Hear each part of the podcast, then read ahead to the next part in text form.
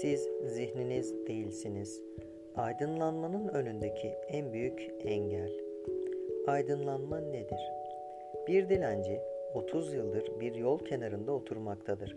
Bir gün onun önünden bir yabancı geçer. Dilenci eski şapkasını mekanik bir biçimde ona da uzatarak Allah rızası için bir sadaka der. Benim sana verecek hiçbir şeyim yok der yabancı. Sonra sen neyin üzerinde oturuyorsun diye sorar. Hiçbir şey diye yanıtlar dilenci. Sadece eski bir sandık. Kendimi bildim bileli onun üzerinde oturuyorum. Onun içine hiç baktın mı diye sorar yabancı. Hayır der dilenci. Niye bakayım ki?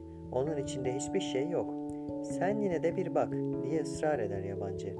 Dilenci yerinden kalkar ve biraz uğraştıktan sonra sandığın kapağını açmayı başarır. Ve o şaşkınlık ve sevinç içinde sandığın altınla dolu olduğunu görür.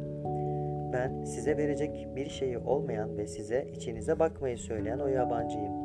Bu meselde olduğu gibi herhangi bir sandığın içine değil, çok daha yakın bir yere, kendi içinize bakmanızı söyleyen biri.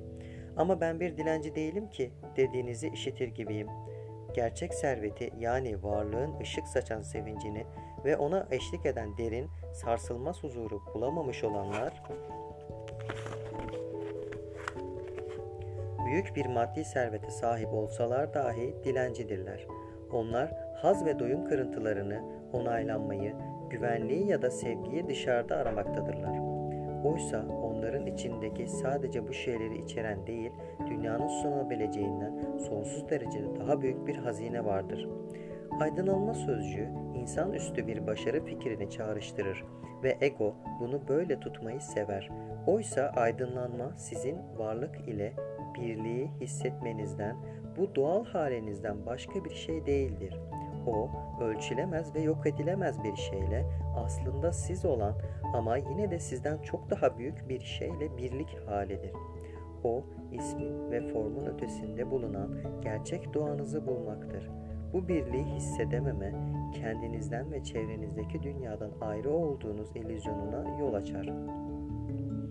O zaman siz kendinizi bilinçli ya da bilinçsiz olarak tecrit olmuş bir parça olarak algılarsınız. Bu durumda korkuya kapılırsınız ve içinizde ve dışınızda yaşadığınız çatışma normal haliniz haline gelir. Ben Buda'nın aydınlanmayı basitçe ıstırabın sonu olarak tanımlayışını severim. Bunda insanüstü bir şey yoktur, öyle değil mi? Kuşkusuz bu eksik bir tanımlamadır. O bize sadece aydınlanmanın ne olmadığını söyler. Yani ıstıraplı bir hal olmadığını. Ama artık ıstırap yoksa geriye ne kalmıştır? Bu da bu konuda sessiz kalmıştır ve onun sessizliği bunu bizim bulmak zorunda olduğumuzu ima eder. Bu da olumsuz bir tanımlama kullanmıştır ki zihin onu inanacak bir şey haline ya da insanüstü bir başarı haline erişmemizin olanaksız olduğu bir hedef haline getiremesin. Onun bu basiretli yaklaşımına karşın Budistlerin çoğu hala aydınlanmanın Buda için olduğuna, en azından bu yaşamda kendileri için olmadığına inanır. Siz varlık sözcüğünü kullandınız. Bununla ne demek istediğinizi açıklayabilir misiniz? Varlık, doğuma ve ölüme tabi sayısız yaşam formunun ötesindeki sonsuz ve daima var olan bir tek yaşamdır. Bununla birlikte varlık sadece bir her formun ötesinde değil, aynı zamanda her formun derinliklerinde de bulunur. Çünkü o her formun en içteki görünmez ve yok edilemez özüdür. Bu onun sizin en derin benliğiniz, gerçek doğanız olduğu ve sizin ona ulaşabileceğiniz anlamına gelir.